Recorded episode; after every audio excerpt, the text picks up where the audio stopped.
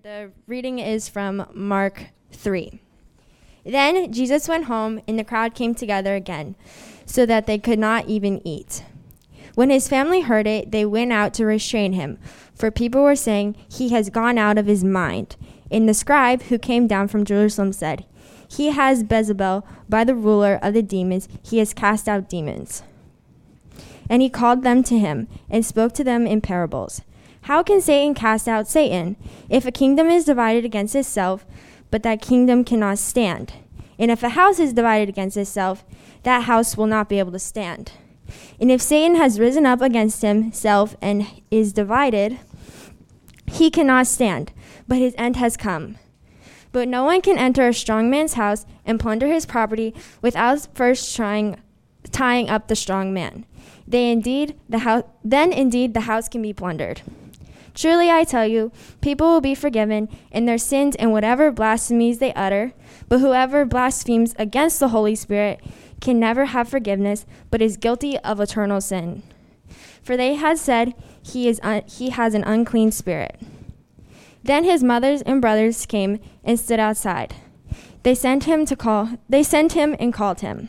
A crowd was sitting around him, and they said to him, "Your mothers and brothers and sisters are outside asking for you."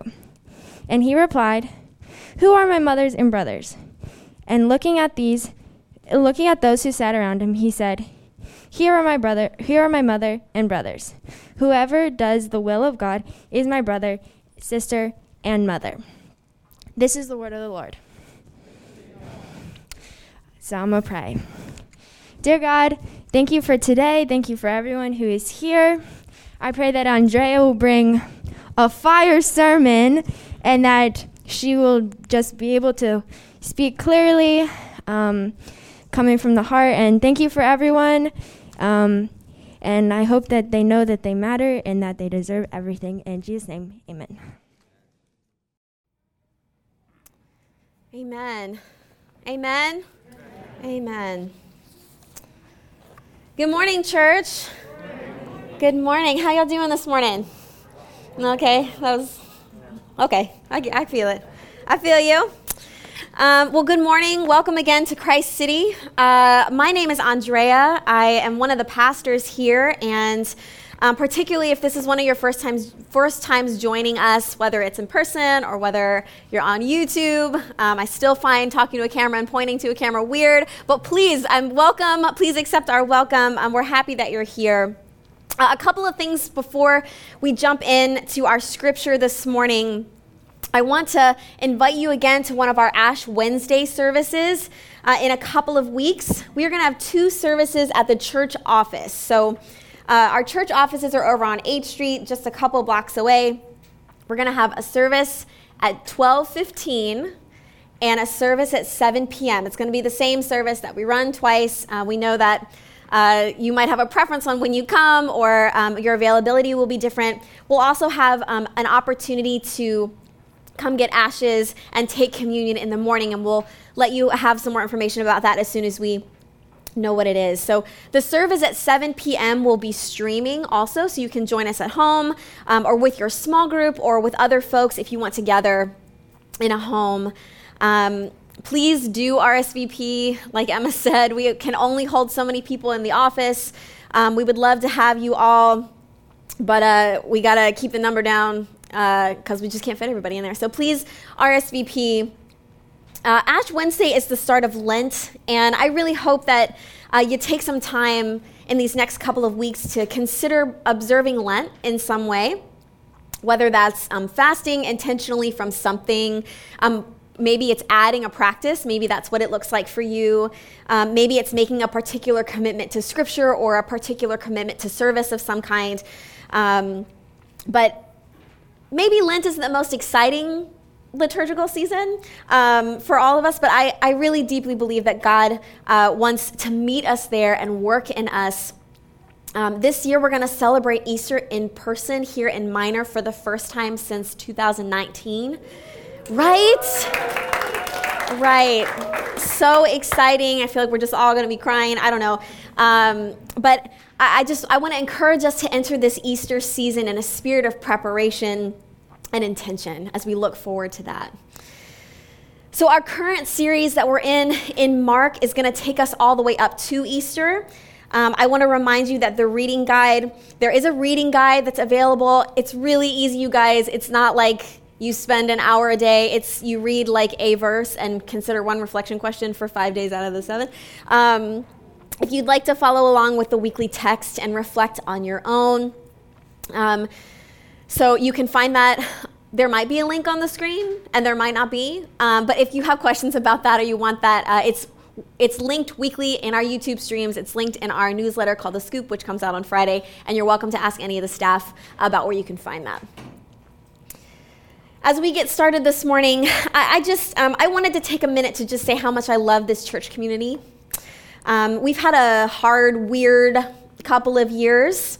And I very much feel and know that we're still trying to figure out who we are after or in the midst still of a pandemic and a time of physical separation. I think we're all trying to figure out ourselves. We've got some new folks, which is fantastic. And I also know that a lot of us haven't been able to have regular interactions with one another in a long time. But I want to name that I'm grateful to be worshiping together, to have the privilege to be able to be studying scripture together, both in this format on Sundays and throughout the week in our small groups and even in our more organic individual interactions. I also want to just say outright how grateful I am to stand and preach at our little podium pulpit here in this cafeteria. I don't take the call and responsibility to open up the scripture and my life with you all lightly. I think it's safe to assume that the rest of the preaching team would probably say the same thing. When we come together on Sundays, it is a unique kind of gathering for us in our rhythm. And I want to say that Sundays don't make up the whole of our church community and what we're about, but they are a very significant part of our rhythm. And as a church, it's both our task and our privilege to worship together, to engage in liturgy and scripture together in this particular way. So I'm grateful to be doing that with you all this morning, So as we continue to do that, let me pray for us. God, this morning, I ask that that your word would bear fruit in us. I ask, God, that the gaps between context and the gaps in my own preparation, the things that we are all carrying in with us this morning, God, I know that you see all of those things, that you hold them all. We ask, Lord, that we would be able to recognize you and your movement in your word, and in one another and our interactions with one another this morning. I pray, God, that what needs to be heard is heard and what doesn't falls away. We lift this time to you. In Jesus' name, amen. So our passage today that Emma read, also can I just say, Emma Bell be hyping me up. She just hyped me up this morning. Feels so good. Thank you, Emma.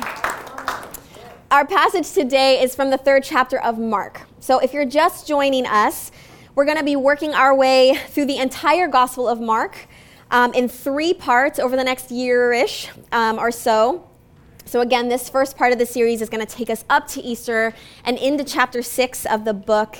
And I'm really excited. I just really enjoy going through whole books like this as a church.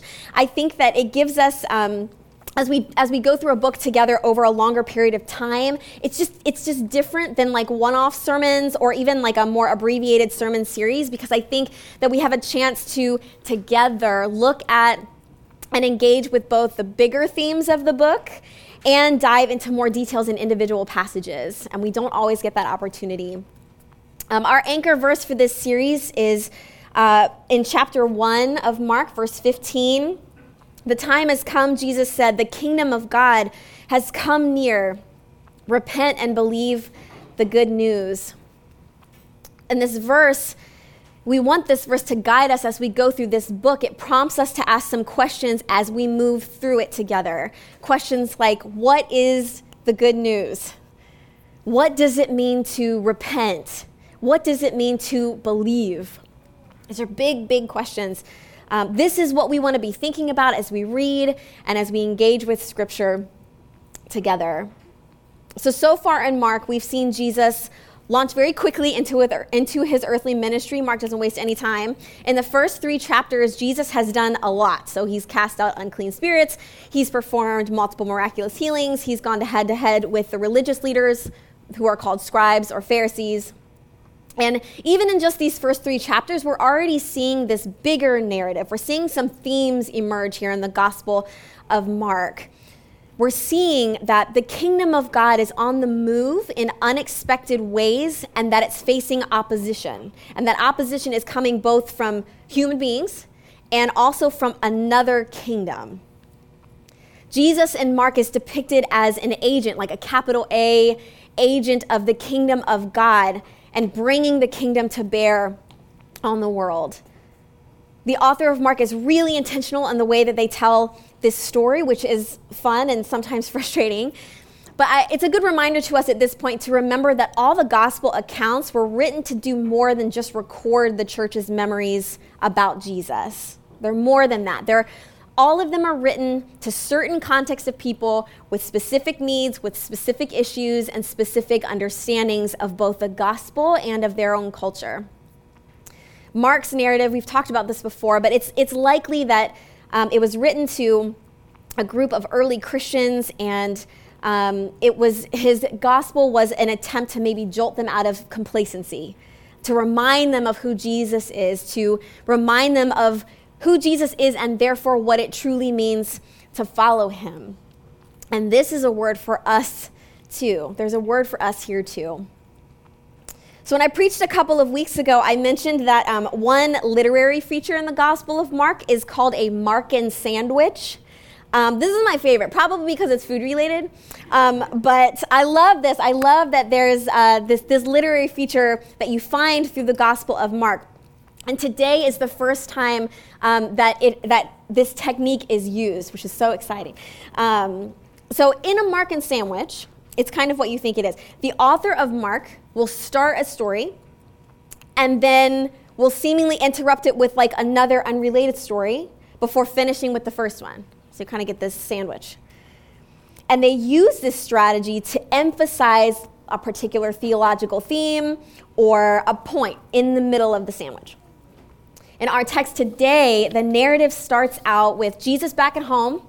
He's being challenged by his family, by the religious leaders that are there. But then in verse 23, it changes and he tells this parable about kingdoms and households. And then it comes back to where it started in verse 31 and finishes with Jesus addressing his family and the people that are with him. So the bread of today's sandwich is this narrative and the question around the definition of family. And then at the center of the sandwich is this power struggle. And the center, and you're going to see this in other Markan sandwiches that come, the center will come to inform how we're to view the whole sandwich itself. It's the meat of the sandwich. And here, the author of Mark is saying, remember that there is a power struggle going on. The announcement that the kingdom of God is near is not just about a new beginning. It's not just about an inauguration. It certainly is that, but it's also about the end of the reign of an opposing kingdom. So the reign of God is coming to displace an opposing dominion that has taken up residence in the world.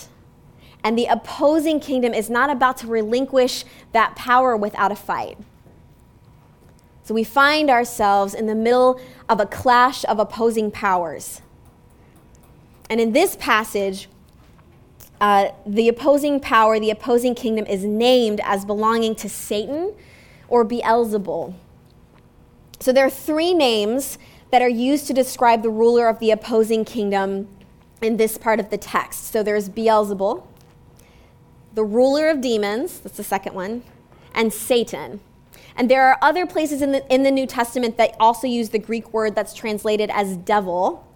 So all these words, devil, the Hebrew word Satan, the Aramaic root of the name Beelzebub, they all share this same meaning of the adversary, the accuser, the slanderer. That's what they all mean at their root. And they're used in this passage to name the ruler of the opposing kingdom that is clashing with the kingdom of God. Throughout Mark, we see Jesus going toe-to-toe with this adversary in multiple forms. So the first miracle that Jesus performs in Mark is delivering a person from an unclean spirit. That's number one. That's intentional. And a few verses before this, Jesus is tempted in the wilderness by Satan. From the beginning, from this quick beginning, we're to be reminded of this adversarial force. We're to be reminded and recognize the ways in which Jesus comes up against it. Jesus' pronouncement that the kingdom has come near, in our anchor verse, it's not just this proclamation, it also sparks action. Jesus immediately begins to engage with and set right things that are not right. From the beginning, he casts out unclean spirits. He heals people from diseases. He includes those that are excluded. In Mark, we see a Jesus who is not pleased that people are in bondage. We see a Jesus who is not pleased that people are subject to illness, that people are not able to thrive, that they're not able to live fully into the kind of life that God intends.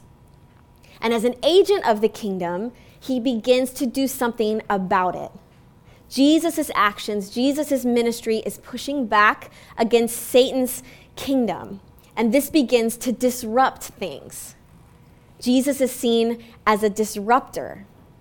And that brings us to our text today. Today we can see the reactions of people around Jesus to this kingdom disruption, to these divine disruptions. So Jesus is back in his hometown. He's causing chaos by drawing a big crowd. They've all heard about his miracles, they've heard about his teachings, and they're surrounding him so much so that the text says that he could not eat. In verse 21, when his family heard about the crowd, they went out to restrain him, for people were saying he has gone out of his mind. So first we see his family's reaction. His family's reaction to Jesus being back home and drawing this crowd was to assume insanity. Jesus was not only disrupting the town by drawing crowds, he was also functioning outside of the familial and societal expectations that his family would have held him to. And they assume that he's lost his mind. The religious leaders, named here in our passage today as the scribes, also react to Jesus here. And they just go straight for it. They directly accuse Jesus of being associated with Satan in verse 22. And the scribes who came down from Jerusalem said, "He has Beelzebul, and by the ruler of demons, he casts out demons." I think it's important to note here that the religious leaders are not questioning Jesus' ability. They're not accusing him of being fake or of sorcery or some kind of trickery. At this point, they've been witnesses to his healings. They've seen him cast out demons. They know that he can do it. They can't deny Jesus' power, so instead they try to undermine it by accusing him of working by the power of the adversary. And in a way, honestly, this also might be what Jesus' family is doing too, because insanity or mental illness were often associated in that time with demon possession. You see this attempt to associate Jesus with the opposing kingdom. And Jesus' ministry is disruptive. It's revolutionary. It's a shock to the system. When God's kingdom comes up against the kingdom of the adversary, there is conflict, there's disruption, there's interruption, and there's going to be a reaction. The scribes try to undermine Jesus. His own family tries to restrain him.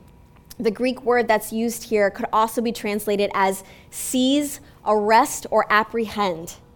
His family is trying to apprehend him. It's like they're saying, for the sake of familial and religious order, this Jesus who is causing disruption should be restrained and detained. The disruption to the system is too much. We should rein it in. It needs to be domesticated. And there's a question here for us. Where do we try to undermine the gospel? How do we try to domesticate it? How do we try to make it fit within our societal, our familial, our religious norms? Where does the status quo work for us? Or even more, where does it work in our favor? Jesus has not come to uphold the current order, but in fact, he's come to free us from it.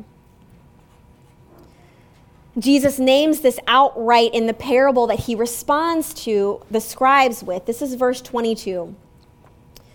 The scribes who came down from Jerusalem said, "He has Beelzebul, and by the ruler of demons, he casts out demons." And he called to them, spoke to them in parables, said, "How can Satan cast out Satan? If a kingdom is divided against itself, that kingdom cannot stand. And if a house is divided against itself, that house will not be able to stand. And if Satan has risen up against himself and is divided, he cannot stand, but his end is come. No one can enter a strong man's house and plunder his property without first tying up the strong man. Then indeed the house can be plundered." So in this parable, Jesus names the power struggle and his mission outright. In this parable, the adversary is the strong man in the house. Actually, the use of the name Beelzebul for Satan in this text might be a play on words here too. It can be translated as Lord of the house. The strong man, the Lord of the house, is motivated to keep his house in order. The strong man has every reason to think that in his own strength, he can keep an outsider out. I think it's right to compare Satan here to a strong man. Evil does seem to have a strong foundation to stand on in the world. That hasn't changed. But even as the scribes seek to undermine Jesus and his family seeks to restrain him in this parable, Jesus is making clear who is really being detained.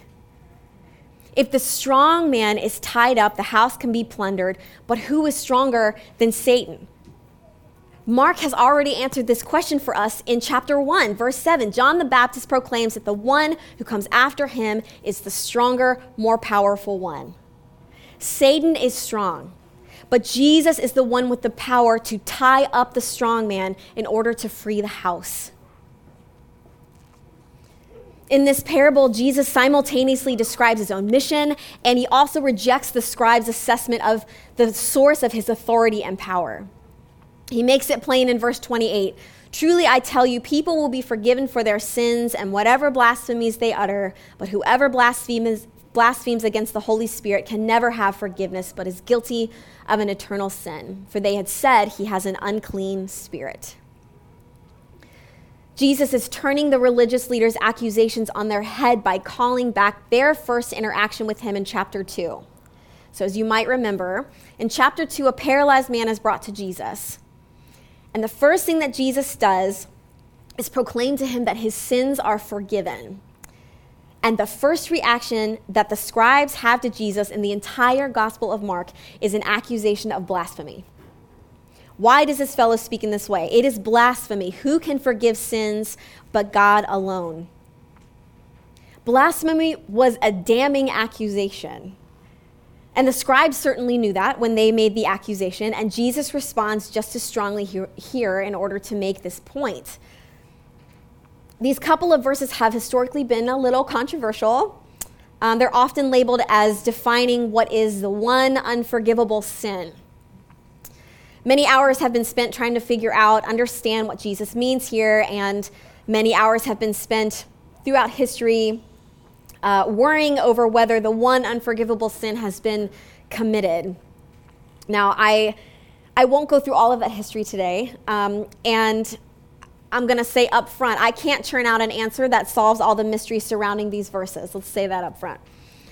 But what I do want to do is I want to encourage us to remember the context in which this was said, which is this particular encounter with the religious leaders, and I want us to remember the greater context of the Gospel of Mark. So a good working definition of blasphemy is, might be, the act of claiming the attributes of a deity, either for yourself or someone else.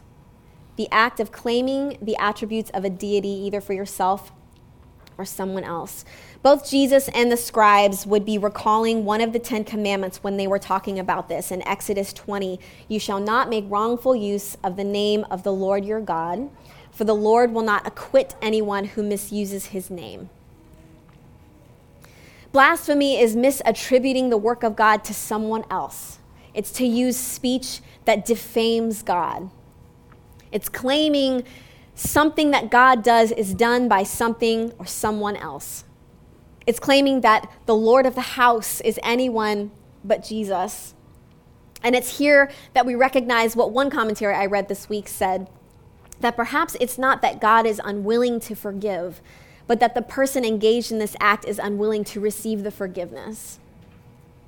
The one who insists on being Lord of the house becomes complicit in the oppression of themselves and of other people. They become complicit with the adversary and the accuser who stands in opposition to the freedom of God. Theologian Juan Luis Segundo puts it very plainly. The blasphemy resulting from bad apologetics will always be pardonable. What is not pardonable is using theology to turn real human liberation into something odious. The real sin against the Holy Spirit is refusing to recognize with theological joy some concrete liberation that's taking place before one's very eyes. Forgiveness is a part of our healing. Forgiveness is a part of our liberation. And those that are determined to be in a house where Jesus is not Lord are not free to receive it by their own choice. The last piece of the Markan sandwich, the second piece of the bread, defines who's in the family of God. It defines those that are in Jesus' household, in the house where Jesus is Lord. This is verse 31. Then his mothers and his brothers came, and standing outside, they sent to him and called him. A crowd was sitting around him, and they said to him, "Your mother and your brothers and your sisters are outside, and they're asking for you." And he replied, "Who are my mother and my brothers?" And looking at those who sat around him, he said, "Here are my mother and my brothers. Whoever does the will of God is my brother and my sister and my mother." Biological familial ties are important, but they are not what make up the household of God here. Who's in the family of God? It's those that recognize the divine disruptions for what they are, that they are the inbreaking of the kingdom of God. They're those who see the strong man as the imposter and recognize that Jesus comes as a thief in the night, not to destroy, but to take back what is rightfully his from the one who's out to accuse, from the one who has done the stealing. Those who recognize that the kingdom of God is near are Jesus' mother and brother and sisters. Sometimes in my sermon preparation, maybe you do this too, but one of the things that I do is take the time to recognize which character or group of people in a particular story I resonate with the most that day or that week or in that season. Sometimes it's the main character, I will admit. I mean, I always want it to be Jesus. But if I'm being honest, it's usually not. Or if it is, then it shouldn't be. Sometimes it's the religious leaders who are deeply offended by Jesus' challenges to them. I feel like that's more often than not. Sometimes it's the disciples or the crowd who just like have no idea what's going on. Maybe that one's actually the one that's more common for me. No idea what's going on. This week, though, as I was thinking about this, kind of doing this exercise, the character, the people that I identified with the most are unwritten in this story. I identify the most with the members of the house who are being held by the strong man. They're waiting and hoping for the stronger one to come and tie up the strong man. And if I'm being honest with you, the past couple weeks have been a little bit of a struggle. I was surprised, I think, that this is what I immediately resonated with. And I think it's because these past couple of weeks I've been looking for hope, looking for a reason to say, keep going, keep going. The stronger one has come. The strong man seems strong, but there is one that's stronger. And that's been hard for me the past couple of weeks. I think in these past couple of years, something that we say a lot has been, things are not the way that they should be. Maybe that's the one thing that we can all agree upon. Things are not the way that they should be. It's difficult to deny that things are wrong. We've come through a pandemic. We're experiencing layers of grief and loss. There's been violence against people of color, widespread, frustrating injustice, and that's not even naming the individualized circumstances that I know have burdened so many of you with trauma and loss, depression, illness, just any kind of pain. And the author of this gospel would have been aware of the way the world was. It was not how it should be when he was writing this too. The way this sandwich is built out almost certainly was meant to address the ways in which these early Christians had massive opposition from their families for their faith. We can't deny that there are things wrong in the world. We can't deny that there are things wrong in us. The adversary is claiming to be Lord of the house, and he is strong, and his lies feel like the truth. What's harder, though, to say and believe? The harder thing than things aren't the way that they should be is saying it doesn't have to be the way that it is. That's the harder thing. But that's the hope of the gospel. Hope is not merely this notion that someday everything will be better, and so we just hold out, like we wait it out for a day in the future. I really think that's where the Christian faith in many ways has gotten it wrong. We don't just sit around and wait. That's not what hope is. Hope is that there's a reason to fight. The disruptions are proof that the kingdom of God is near now. And the good news is that Jesus is Lord of the house. He is the stronger one. He ties up the strong man so that he can steal, kill, and destroy and accuse no more. And the power of evil has not disappeared. Jesus still casts out demons. Jesus is still confronted by the power of the strong man. But ownership of the house has already been decided. And Jesus is in the business of liberation. Jesus is the stronger one. Friends, I want you to hear this morning that the good news here is that God is not far off. God is here in the struggle. I want you to listen and hear this differently. The kingdom of God is near. The kingdom of God is near to you. The kingdom of God is near to us. That there is a struggle, that there are disruptions, that is good news. It means the kingdom of God has come near and is bringing to bear its power as the stronger one. I read one pastor summarize the good news in this passage of Mark this way. Even when good institutions like family and religious order are arrayed against the thriving of human beings, the good news invites us into the central gospel struggle, which has already begun with Jesus. That there is a struggle is good news. It reminds us that the kingdom of God is near. The workings of the Spirit of God have no bounds. The workings of the opposing spirits are limited. They are finite. Their strength and their power, while they are very real, come to an end. The kingdom of God is near. I want you to hear it and think about that differently. The kingdom of God is near. Repent and believe. This, just like the song we just sang, this is how we fight our battles. We fight knowing that Jesus is Lord of the house and that Jesus is Lord of all. Would you pray with me this morning?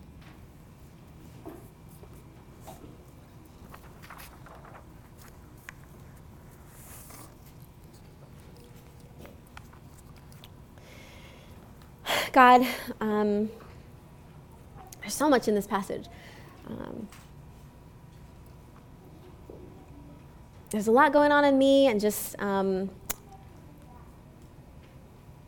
is hard, God, to remember that you are the stronger one, that you are the more powerful one. I confess to you that the words of the enemy, the voice, the way the adversary looks and sounds often feels like reality. And I often choose to believe that.